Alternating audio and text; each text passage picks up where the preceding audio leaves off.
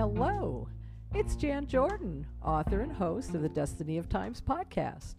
Welcome to Time Capsule 10.3, where we go back in time and replay the Roundtable episode number 8 featuring Dr. Jordynn Daniels. So just sit back and relax. We've got a great time capsule plan for you. And real science is someone our next panelist has in common. She has a double doctorate in aeronautical engineering and astrophysics. She is a scientist from Earth Space Science Cooperative in 1996. She's Dr. Jordynn Daniels. Welcome back to the show and our roundtable, Doctor. Thanks for having me back on the show, Ms. Michaels. Always a pleasure to be here. We have heard about your work on the Matter Energy Conversion Project. How did that impact transportation and space travel once it was discovered technology worked? Well, as you can imagine, I was delighted when I proved my thesis and I was able to convert matter into energy, move it from one place to another, and convert the energy back to its original matter form. Once I perfected the formulas, rate of molecular deconstruction and reanimation, the rest of the equations fell into place. And long story short, I got a research facility to perform testing and prove it was safe to use on liquid, solid, non living, and living things. Dr. Daniels, Captain Sven Howard here. We use your matter, matter energy conversion device on the USS Destiny, which we call MECON. What inspired you to name the MEC you first created in 1996?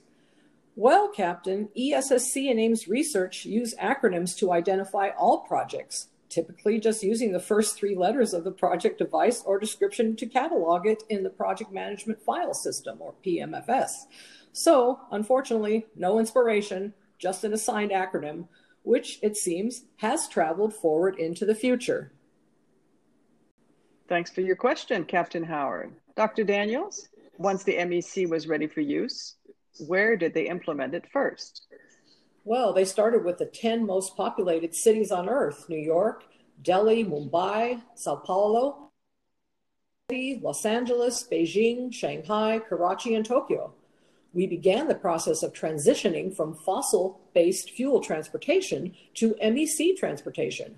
Within five short years, carbon emissions, diesel particulates, and fossil fuel production facilities were a thing of the past a huge project, Clean Up Earth, began, which saw the end of non recyclable containers and the removal of a three mile trash island in our oceans.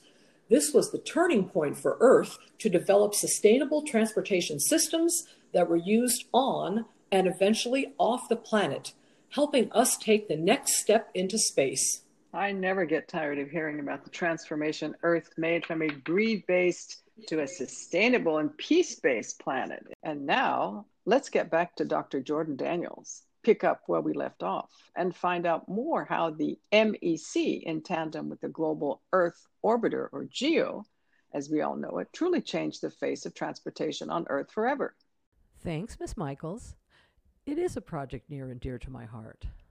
I was always a conservationist and recycling disciple.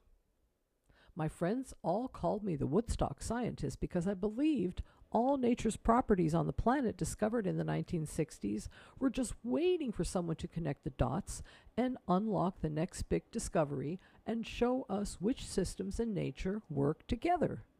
So, which came first, the MEC or the GEO? Well, that's a long story.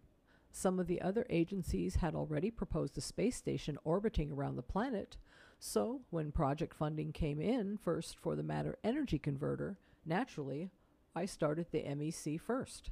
Dr. Daniels, how long did it take for the GEO project to get underway? Once we built the MEC device and found it worked for any user with a small remote control unit, ESSC dedicated the space station to research and gave the green light to build GEO so we could have a port in space to build ships and launch them on missions right from space.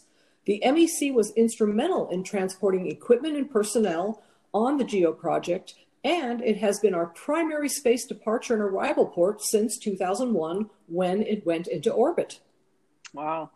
Although we all grew up hearing these stories, it's still so inspiring to hear how the entire project first began.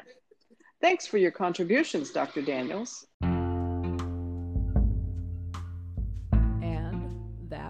Time Capsule 10.3 with Dr. Jordynn Daniels. Be sure to stay tuned for Time Capsule 10.4 when we hear from the USS Destiny's Captain Sven Howard. See you at the next time capsule.